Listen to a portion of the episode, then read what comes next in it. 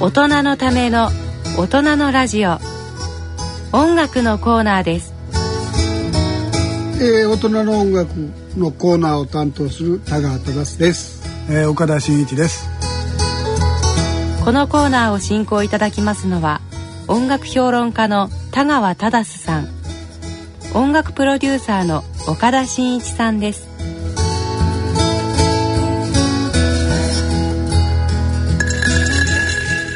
この時間は大人の音楽活動を支援するコーナーとしてお送りしてまいりたいと思います。今回は、えー、2月の17日世田谷区の烏山区民会館で、えー、開催されました世田谷バンドバトル集まれ GS 世代、えー、こちらにスポットを当てて、えー、お送りしたいと思います。えー、ここで、えー、ゲストをご紹介しましょう、えー、世田谷バンドバトルで、えー、制作もされ審査員もされた FM 世田谷の深井則夫さんです、えー、よろしくお願いします。こんばんは深井です。よろしくお願いします。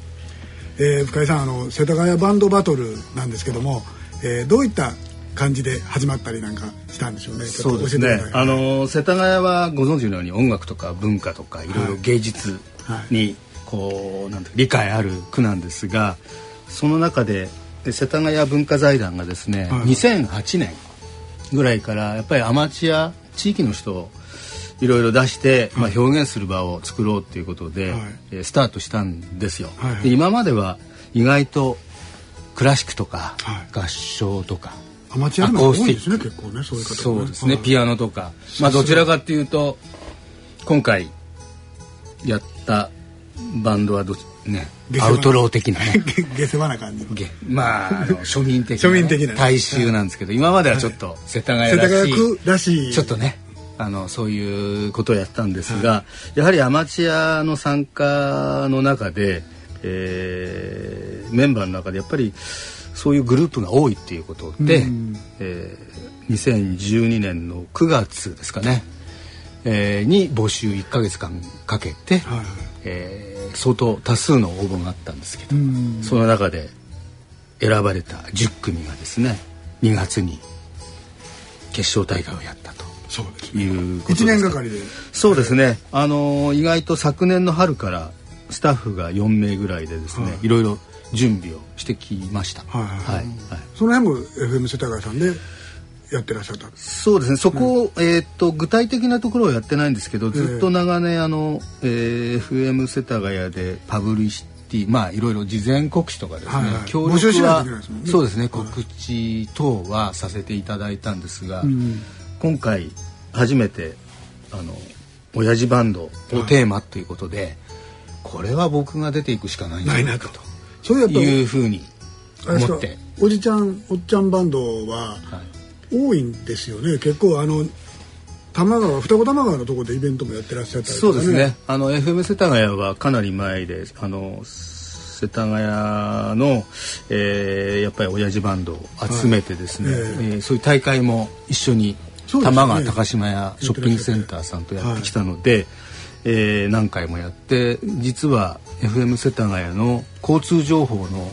BGM はですね、うんそこでインストゥルメンタルバンドが出たんですけど準グランプリを取ったバンドの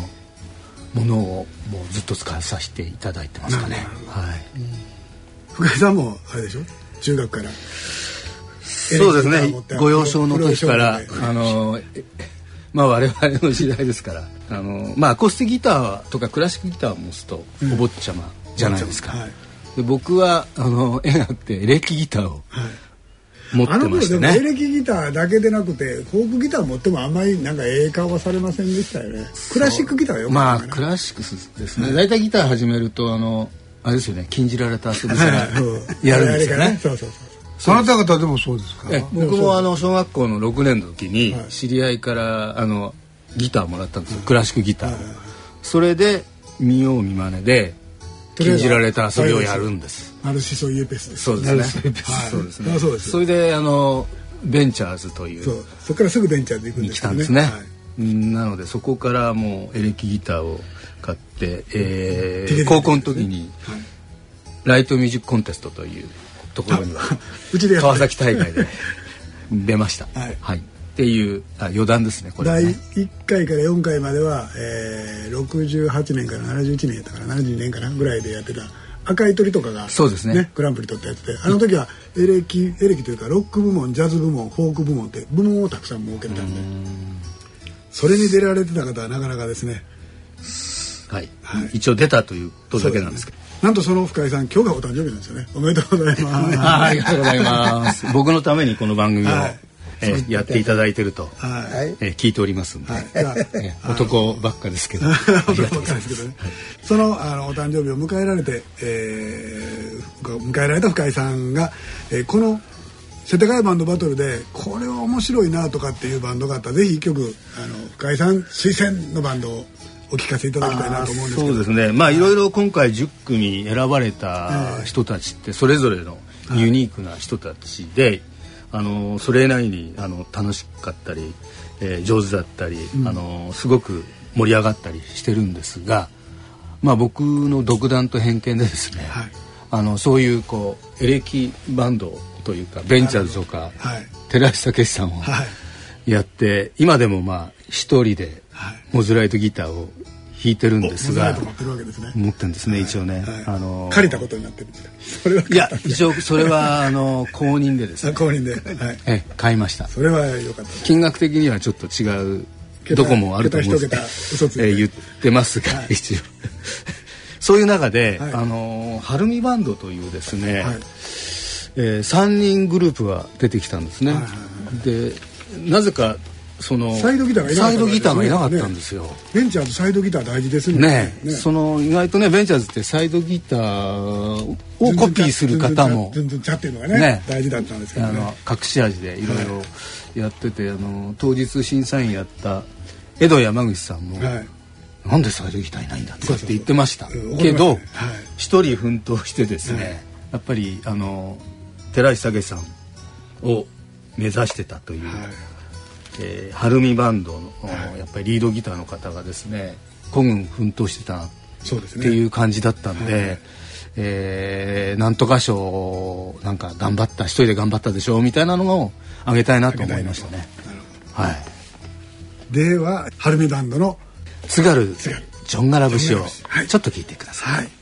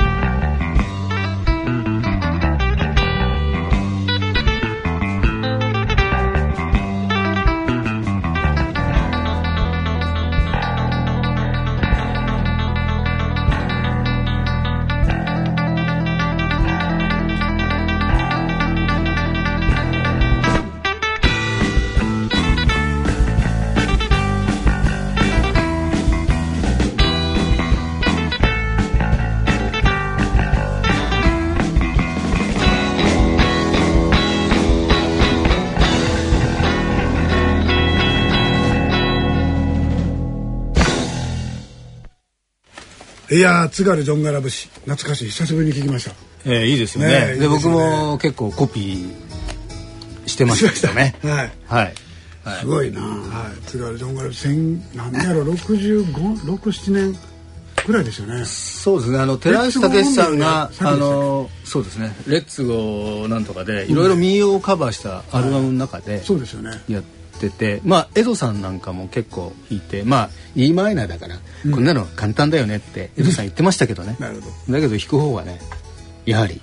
それなりのテクニックを要さないと弾けないね、トして弾かないといけないから。もう今僕らぐらいの年齢になるとその全部を覚えてるだけでも大変ですけどね。譜面見ないでやってましたからね、うん、うん、偉いですよ。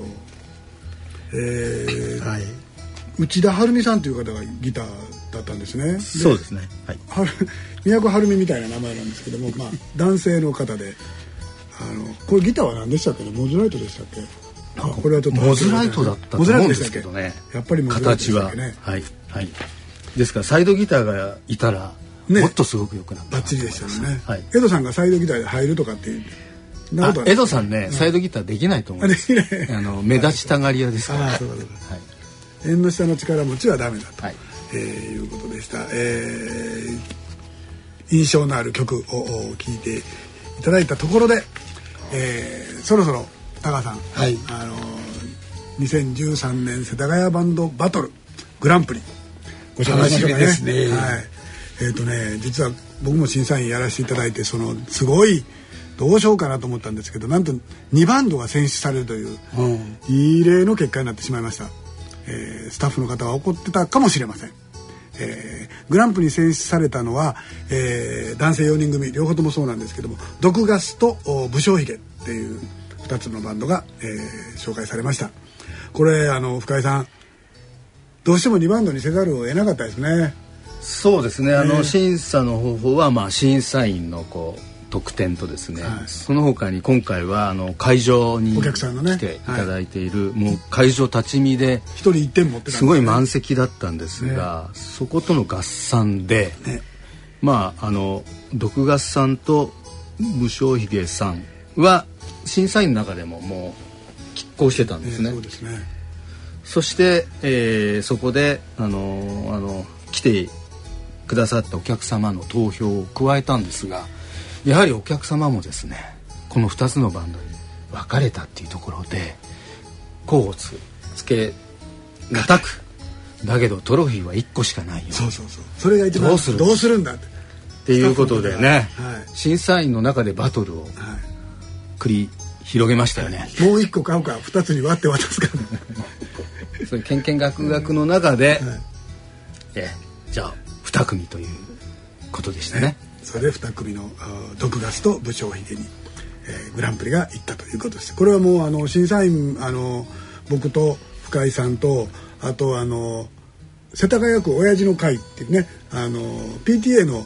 PTA は普通奥さんばっかりが多いんですけどもその男の人が集まってやるみたいな会の方と。そうですね。世田谷は結構そういう親父の会っていうのがすごくて、えー、あのー、その方もブルースのなんかバンドをやってやってらっしゃるね。そうですね。ね。だからいわゆる一般アマチュア審査員ですね。そうですね、ね。はい、それとあとは江戸山口さん。江戸山口さんと江戸山口さんがまあ審査委員長で、はい、それでなんとあの忙しいさなか区長の保坂さんも来ていただいてそうですね、ね、保坂信人区長もですね、はい、あの音楽が大好きで、えーえー、いろいろ仕事は入ってたんですけどあの最初から最後まで、ねはい、そしてえー、表彰式まで。表彰式まで。いたすごいよね。なかなかそんな、区長がそこまで入れる入れ込むというのも珍しい、はい、3時間ぐらいずっと一般の人でしたから。ねそうですね。あの前もあのー、他でライブやった時に GS あのワイルドワンズの上田さんとかが出た、うん、あのイベントをやったんですけど、はいはい、えー、ご夫婦でですね、うん、来てまして。最後あの思い出の渚をみんなで弾いて歌ったんですが、区長もですね大声を出して歌ってましたね。そのぐらいやっぱり音楽に、ね、好きなんです、ね、愛情を注がれている区長ですかね。世田谷区としてはありがたい限りですね。そうですね。これがまたイベントを応援していただいて、ね、来年も続くといいなと思います、そうですよね、はい、こういうのは本当毎年やってなんぼみたいなもんですからぜひ続けていければと思ってます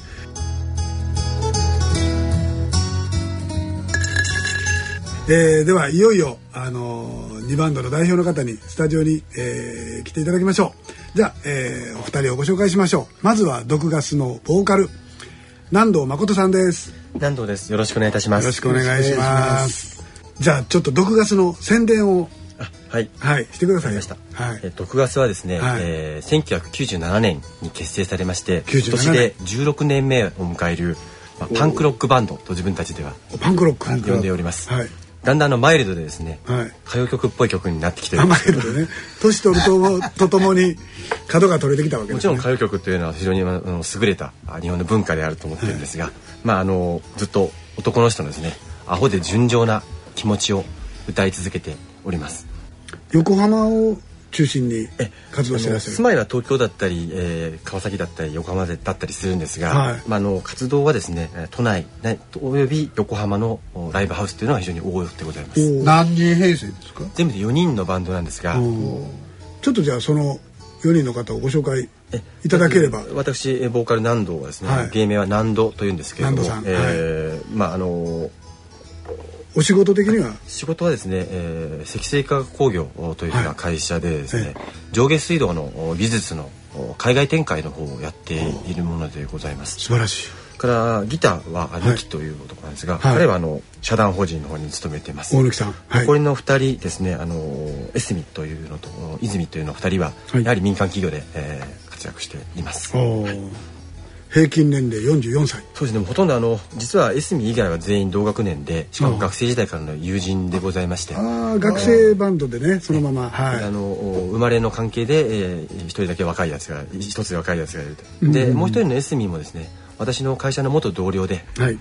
実はこの「毒ガス」というバンド名、えー、非常にまああのユニークというかあまりいい印象ではないバンド名なんですが、はい、このバンド名をつけたメンバーというのが最初に1年間だけ在籍していました、はい、その彼がですね一緒に一度でいいから毒ガスというバンド名でパンクバンドやってみたいというその強い希望があって、えー、みんな反対したんですが、うん、毒ガスという名前で活動し始めました。なるほど。1年後に彼はもう辞めてしまってですね、はい、残りのメンバーが嫌だった名前を引きずって、えー、15年間以上活動して毒ガスだけが残ってしまった。そうなんですね。なるほど。刺激臭にむせ返るパフォーマンスってこうあの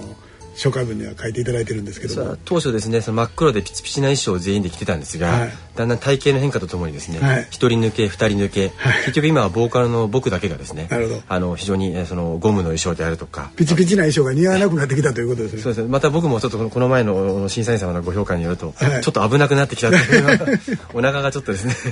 あのやばいんじゃないかっていうのを言われてあのちょっと今ダイエットしていますあのラジオだからちょっとねどういうことでパフォーマンスをされてたかというのはわからないんですけどもあのなかなかな衣装でしたよね深井さんね。そうですね。今日はほら、ね、この声を聞くとですねネクタイ締めてスーツ着て、はい、もうね普通のサラリーマン。普通のサラリーマンなんですが、はい。はい、あの時はちょっとびっくりしましたね。ね、はい、すごいですよね、はい、ああいう衣装っていうのはどこで買うんですかってあれはやっぱりあの海外で買うことが非常に多くてですね、はい、イギリスとかオーストラリアとかでですね、はい、ちょっとそのダウンタウンみたいなところで選んだりす。るん。です、あるいはその劇場の売店なんかで買ったりとかですね。SM のおっさんの格好ですよね、ね、そうですね。そういうところで買うこともあります、ね、あの上司は非常に理解があってですね、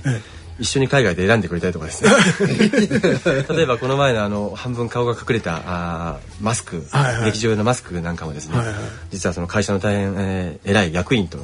一緒に行ってですね、はい、バンドでこれをかぶったらいいということで選んでもらったりとかしました、はい、それはでも家持って帰ってね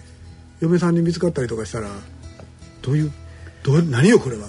まあ、あの家の中にそういう衣装のコーナーっていうのがあるんですけど、はい、なかなか家の中でですねあの居心地の悪い場所になってくる 時々その試着とかするんですけども、あまり家の中では評判は良くない衣装合わせはね それはそうでしょうあれはね。ただあの年齢の小さい子供にとってはですね、はい、あのなんかヒーローというか、まあ、悪役みたいな感じなんでなんか面白そうな感じで興味をなるほどね。もうでも大きいですか奥さん。いや実はもう結婚が遅かったもので子供はまだ6歳なんですねじゃあもうちょっと物心がついてくると親父何やってんだよ、うん、そういう感じになる。お子さんがそういう格好をするかもしれないですね。そうですね。あのライブなんかでは非常に盛り上がって見てくれて盛り上げてくれてこの前世田谷でも踊りまくってたんですけど将来やるかと聞くと、絶対にやらないっていう。多分その辺は彼の中でも尺度があるのかなとなるほどまあちょっとあの聞いてらっしゃる皆さんにわからないと思うのでもうちょっと詳しく衣装のここんな感じっていうのを。そうですね。あのこれは非常に危機だったんですが、はい、あのレーザーラモン HG さんという芸人さんいらっしゃるんですが、はいね、ほぼあの彼の衣装と同じ衣装です。なるほどね。そういうことですね。僕の方は頭はそのターバンのようなもの、バンダナのようなものを巻いていて、はい、それにあの劇場用のマスクをかぶっているという、そんな感じです。まあそういうおじさんが所狭しと暴れまくりながら歌うという、えー、そんなバンドでしたけどね。はい。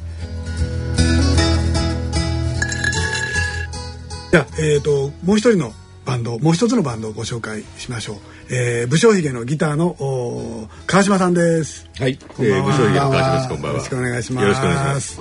えー、川島さんの方もまたあのこの今度は武将髭というバンドで、はい。えー、どんな感じのバンドかっていうのをちょっとご紹介いただければと思います。はい。あの武将髭はですねえっと大体結成して13年ぐらいですね、はい前になりまして、えーとまあ、ずっとそのブルースバンドというのになりたいなということでブルースをやってまして、なるほどなるほど。一応ねテーマは、うん、あの男のブルースと骨太の、えー、こびないブルースをやりたいなというので、はい、えー、男のなんとかとかそういう曲が多かったなんとかのブルースとかです、うん、まあそういうのが、えー、多くてまああののらりくらりと活動してるんですけど、はい。大体あの集まっても練習時間よりあの酒飲む時間とか長くてですねなるほどなんかあの音楽よりももう酒ばっか飲んでるっていうところでなんか気が付いたら13年やってたなっていう感じですかね。はい。平均年齢47歳。何人のバンドですか？あの4人編成ですね。あやっぱり4人。えー、はい。えっとボーカルギター、えー、芸名でいうと中村清秀というんですけども。はい清秀、えー、あの、えー、っと彼は実はあの国際線のパイロットをやってまして、はい、で本当にこいつが飛んでんのかなといつも思うんですけど、まあ本当に飛んでるようですね。あの我々にはバンドマンの姿しか見せてないので。違うのでは飛んでないんですよね。うん違うのでも飛んでるかもしれませんね。で、えーと、ギターが私、えー、川島、えーと、私はね一応あの、えーと、芸名はあの空手チョップおさむしという チョップ空手チョップってのはあのギターのブルースのチョッピングっていうあ,、れから来てる、はい、あのっていうことだけなんです、まあ、あと空手が好きだぐらいのことで、で、えーと、ベースが、えーと、一番親父奉行というですね、えー、彼は、えーと、大手事務機器メーカーではデザインをやってる、えー、人間です。で同じ会社で、えー、ドラムのゲロンパ東浦と言ってですね。なぜゲロンパかもう忘れました、はい、えー、彼もその、えー、大手。昔アフロをしてたとかそんなことないですか、えーと、そういう格好をさせたことがあったんでね。多分そんなんだったような気がしましたけどもちょっと理由は忘れてしまいましたけどね。13年ぐらい前の結成ですよね、はい、ということはもう30半ばぐらいでの結成になりますよね。そうでしたね。ね。はいじゃあ学生時代からやってきたとかそういうことではなくて。あのドラムの東浦と私がずっと学生時代からやってましてあるバンドが解散して、えー、えー、やっぱりこれはブルースバンドを組もうぜっていうのが確か99年ぐらいですかね。うんうんうん、でメンバーを集めようというので、えー、ベーシストはその東浦の、えーまあ、会社の先輩にあたる人間の市場を、えー、お願いして。でボーカルどうしようかと、はい、で当時まあインターネットがやっとこう出てきた頃だったので、はいはい、まあ、そこでメンバー募集をしたんですよ。インターネットで？インターネットで。出会い系サイトみたいなものがやっぱりあってですね、はいはいはい、それで募集してあの何でも、ね、何でもやりますっていうボーカリストが現れてあ何でもやるならいいやって呼んだらパイロットだったっていうですね。そういう。その方もブルースが好きだったそうですね。なんでもみんなそういうところでブルースが好きだったんでなるほどね、まああのうんもう本当にあの毒ガスさんとは対照的に渋いブルースを聴かせていただいて こびない曲ばっかりやっているので長年やっていても一向にお客さんが増えないってそれはそうですよね。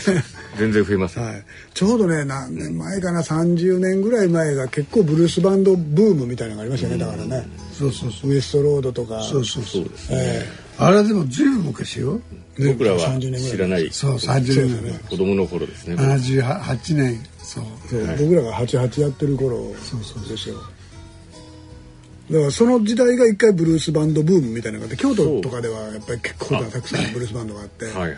ひたひたと続いていてやっぱり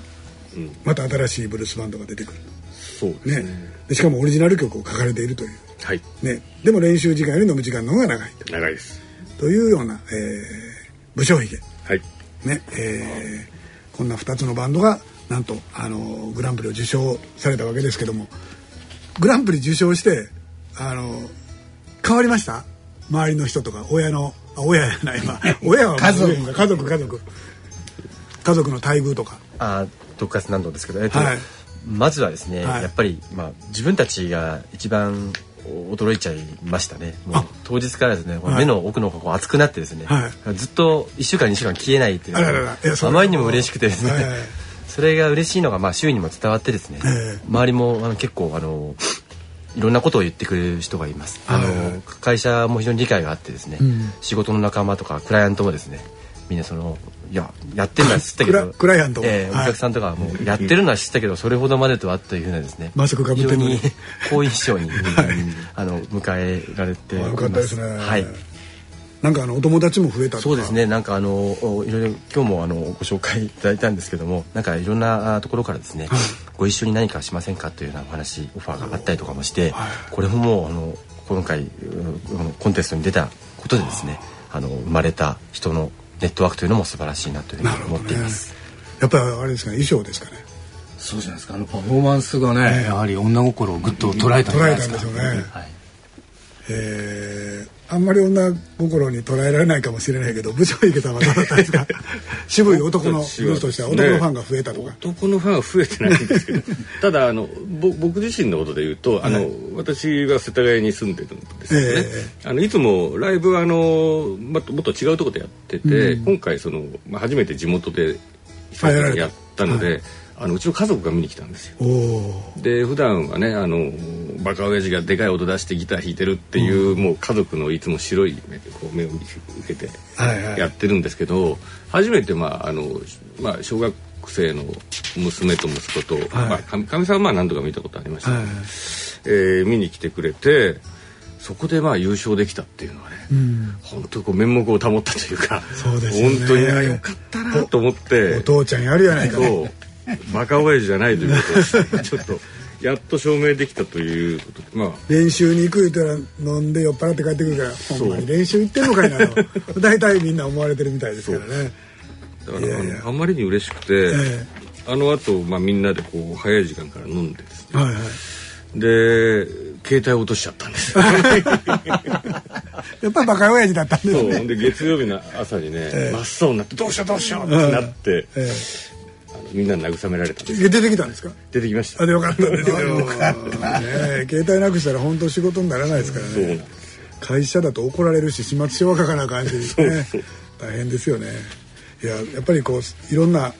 生活に変化が出てくるんですねやっぱりね、うん、やっぱり大事ですねこういうイベントやるのもね。そうですね、ね、やっぱり周りの人がねそうやって理解してくれるっていうのは嬉しいですよね。うん、ねはい、その通りです。イベントやってる側としては本当にあの皆さんが活動できる場が広くなればいいなとぐらいの感じでしかねあのなかなかご協力ができないんですけどこうやってどんどんどんどんネットワークが広がっていったりとか、うん、いろんなその大人のバンドの人たちがつながっていくとかっていうと、うん、世界中に平和が訪れるのではないかというふうに思いますが、えー、それでは、はい、ここでグランプリの曲を聴いてみましょうかね、えー、まずは毒ガスの隠し事です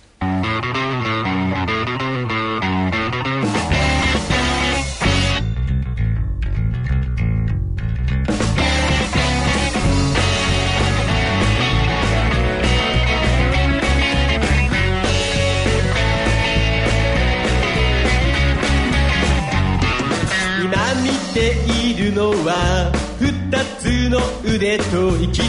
い雪が降ってる夜の闇の中姿を隠す計画と白いセーター Although you have something to hide Don't forget something on this your eye Baby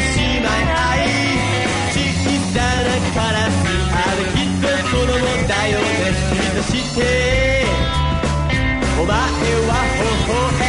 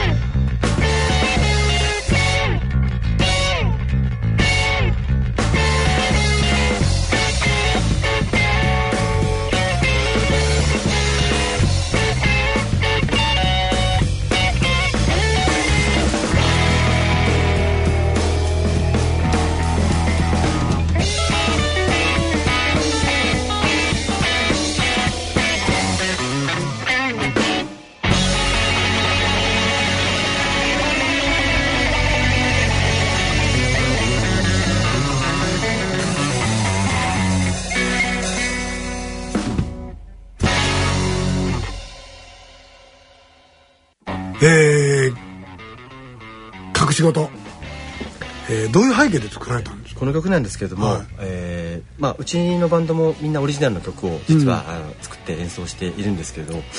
僕がその結婚する時にですね、まあ、遅い結婚をする時にですね、まあ、妻と知り合って、はい、まあ、ここから先男の妄想なんですけど、はい、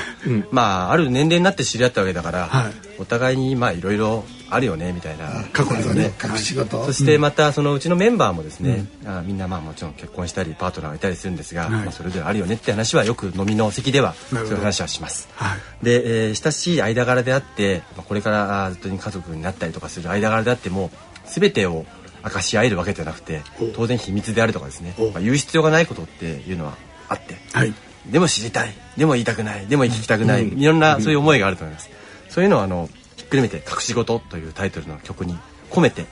見たそういう曲でございます。大人ならではですね高さんね。そうですね。なかなかあの18区の子には書けない深みのある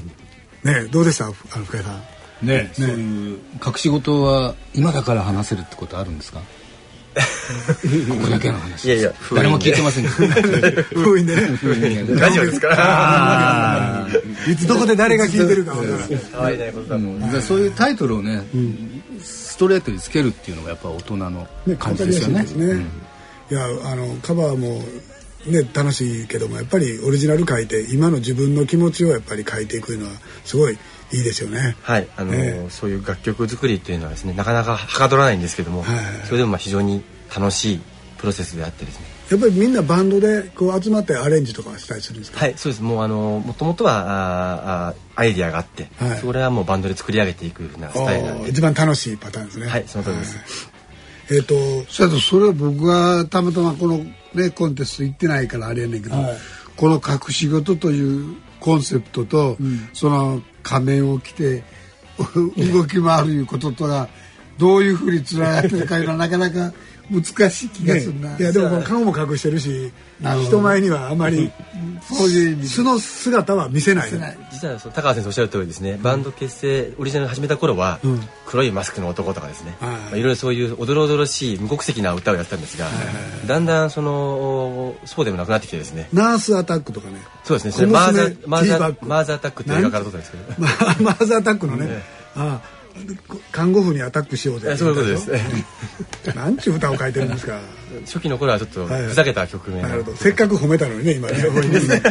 曲見てみると大変ですよ。小娘ティーバッグ。これあの小娘と茶袋。ティーバッグなんですねティーバッグ、だんだんこう水に浸すとですね色がにじみ出てくるみたいな。なるほどなるほど。小娘ティーバッグという曲にしてみたんでいろいろなかなか大人ならではの、はい、あのーコンテストが終わって表彰の時に「毒ガス」っていうバンド名でご紹介したんですけどももうバンド名これやったらあのメジャーなシーンに出れないからバンド名変えるんやって変えるんやとは言うてませんけど変えます変えなくてはならないかもしれませんねねおっしゃってましたよね。まあ、結成16年間の間ずっとこのバンド名でいいのかというのは非常に、えー、悩みであり、はい、議論してたんですが、はい、えー、まだ考え中でした。というのは その当日来てくれたお客さんの中で、はい、うちのバンドのお客さんだったのに、はい、投票しなかった方というのが何人かいらっしゃるんですね、はいはいはい、それはなぜというふうに私たち聞いたんですが、はい、変えてほしくないから投票しなかったというとんでもないことなんですけども、そういうふうにまあ結構僕らも思ったよりこのバンド名が好きで、うん、お客さんたちも思ったよりもこのバンド名が好きでいてくれたみたいなんでなまあ、なんとかそのその音の響きを残すとか何かで、はい、毒ガスっぽい名前に、えー、変えるか一応変えるか考えてみたいというふうになるほど。と。いうことは前言撤回で、えー、変えないかもしれないということで、はい、すいません、えー、ちょうどこのバンドが出てる時にその次のバンドだったんですよね。部長池さんはね,、はい、ね。袖から見てたって感じですよね。裏からあの後ろから見てたんですけど、ね、どうでした？あのいやこれ相当勢いあるなと思ってすごい盛り上がってるんでね、はい、舞台上に見えなくなってしまったりしますもんね。どっか行ってもってね。だからやばいなと僕ら思いながらあの待ってたんですけど、ね、なるほどいやなかなかあの盛り上がった6月のステージでしたけども。じゃあ今度はその、えー、武将髭の方をね、はい、聞いてみましょうかね、はい、えー、武将髭のグッドプレイスです。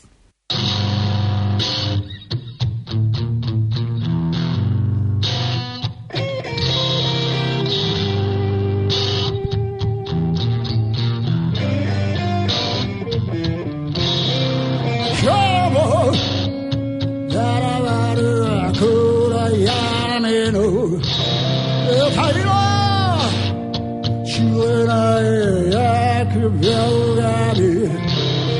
それやばいぞと責め続け俺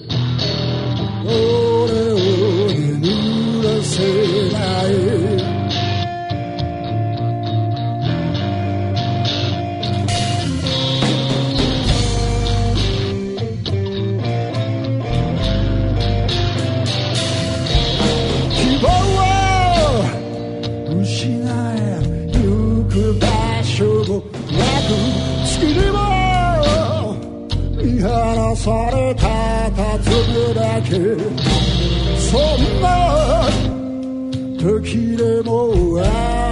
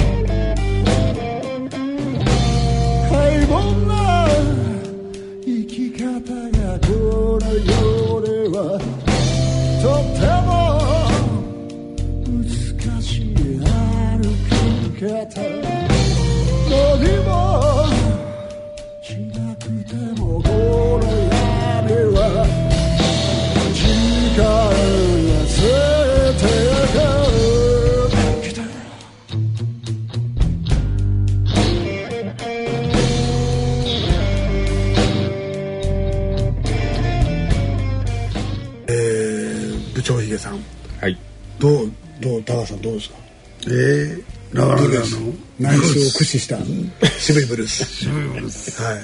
これはオリジナル？はいオリジナル。ですええ。いつ頃の曲ですか？これは一番新しいあ去年ぐらいに作ったやつですね。はい。誰が作ったんですか？これ私が作りました。川島さん。はい。大体川島さんが曲作るの？えっと僕かそのボーカルの中村がどまあ半々ぐらいですかね。もう一曲コンあのコンテストでやったあの職人のブルースっていうのがあの中村もうスリーコードもうあんまりややこしいことはしない。基本的にあのできないということが正しいです。あのじゅ4枚目の CD を制作っていうふうにね、ええ。やってらっしゃって。ということは40曲は楽勝でえっとそれぐらい今ちょうど4枚目を作ってるところなんですけど、まあ、その今作ってる中に、えーそのグッドプレスなんか入ってるんですけどね、おー。え。これはやっぱりスタジオで撮ったりしてるんですか？ースタジオであの撮ってでもうあの何度もやり直してですねやるんで結構あの作るのは時間がかかってます、すごいな、えースタジオ代だけでも大変や。そうなんですけどね、あのまああのちょっと安くできるところがあるんでですね、あのあまり詳し僕らくないも恐れげもなくねなんか作ろうか言うてるけど。あそうそう。僕らも CD 作ろうと思うけどスタジオ代が高すぎるからまずそうそうそれに怯えてるね。グッドプレイスいい場所。どういう感じなんですか？曲を書いた人としては。ちょっと説明するの難しいんですけど、はい。あのまあ、みんなこうサラリーマンのバンドで、はい。みんなそれぞれこう辛いみたいなんです、まあ、僕もそうなんですけど。仕事。仕事が辛いとかで日曜日の夜とかって、はい。あのサザエ座症候群とかあるじゃないですか、はいはい。で僕らもね日曜日の夕方とかってもう練習できないです辛くて。明日仕事せ そうそうそう。でこれはやっぱりいかんなと、あら。らうん、でそんな辛いことばっか考えてんじゃなくていいじゃんまた来週になればまたバンドのセッションあるんだよと。はい。そういうグッドプレイスが俺たちにあるんだよっていうまあこう自分たち慰めてるというか、はい。ブルースやね、うん。まさにブルースやね。勇気づけるために書いた。んそんな歌ですね。南藤さんはあれですもんねバンドやってたらもう仕事の励みになる。そうですね。やっぱりこっち側から見るとそういう感じなんですよ。ブルースやってる人は先にやっぱりメランコリーなものがあるんですねやっぱりねどうしてもね。救済のためにあの バンドをやっている。なんとかあの平常を保つためにバンドをやってそうですね。明日の生きがいのためにやっている同じことなんですけどね。一回転して一緒かもしれないですね。そう一緒ですよ。結局は一緒なんですけどね。バンドは必要です、生活はいはいはいそうですよね。まああのそんなことで最後にあのお二人にあの今後の目標。世界公演をやりたいとか、なんか夢をお伺いできればと思いますが、まずじゃあ、あの南藤さんの。え、あの毒ガスはですね、まあいつまでも続けられればいいなとの、えー、世田谷バンドバトルの前は、うん、いつまでも続けられればいいとそれだけ思っていました、うん。はい、しかし今回グランプリを頂いてですね欲が出てきました。野望というか欲が 出てきましてですね、はい、まあ今あの今日もあのご紹介いただいてお仲間が増え増えそうだということもあるんですがステージもたくさんできそうじゃないですか。そうですね、あのこれからもちょっとより多くのステージに立ったりとかですね。あの録音物音源とかも制作を、ペースを上げてやっていきかつ長く続けるということを考えていきたいと思っています。はい、まだ CD とか作ってあれあ作っているんですけどなんか自主制作みたいな感じです。うん、それでも何枚も何枚か作るやつ。そうですねもうすでに三四枚ぐらいは作って、あの会場で売ってない。すごいな、ね、ほらみんな作ってないから、高さんも作らない。ただそのスタジオではなくてですね、あの個人の自宅で宅録録はい。来てですね。今でも十分じゃないですか、そうですね。僕らが学生の頃では考えられないような機能のものが安くパソコンでそうですね。でしょ、あの普通のプロのスタジオでも同じものでやってますからね、はい。そういった感じで。ねはい、えじゃあ武将髭川島さんの方は？はい。えっとそうまああの僕らももう今のメンバーでね、はいみんな病気することなくて 元気に。まず楽器を弾けて、あのー、今の環境でね音楽をずっと続けられるっていうのが、まあ、一番幸せなんだろうなというのは、まあ、前からそうなんですけど、まあ、あとは、まあ、これをちょっと今回初めて褒めてもらったんで、まあ、俺たちも褒めてもらえることがあるんだとちょっと自信を持ったんですね。もうちょっとライブにお客様呼びたいなっていうのがそれやっぱ宣伝しないとね。そうですね。はいっていうちょっと野望が出てきたからなるほどなるほど。ことがありますね。大体どの辺でライブをやってらっしゃるんですいつもやってる小屋とかあるんですか？いつもあの中野弁天ってとこでやって中野、ね、あ中野中野の方ですかね。はいはいはいはい。あとは、まあ、あとはちょっといろいろバラバラなんですけどうんまあ、もう少しちょっとこびないといけないのかなってちょっと思ったりもしたりして、こびない曲ばっかりでもいいんですけども しっかり宣伝をやれば、ね、はい、あのお客さん来てもらうためにはいろいろ宣伝をしてあの年齢的なところではタカさんね78かも。ね。あそうここまで音楽できますから、はい、まだまだまだまだ。目標です、はい、そうですね。僕らで一回りぐらい上ですからね。そこからもう二回りぐらい上ですからね。まだまだ先は長いですね、はい、ギターはあ頑張って指が動く間は弾けるようだと思いますよ、えー、そんなあのお二人の夢を語っていただきました、えー、ありがとうございましたえー、今回ご出演いただいたのは、えー、FM 世田谷の深井のりょうさん。ありがとうございました。それで、えー、毒ガスの南藤さん。はいありがとうございました。えー、武将髭の川島さん。ありがとうございました。えー、以上音楽のコーナーでした。ありがとうございました。ありがとうございました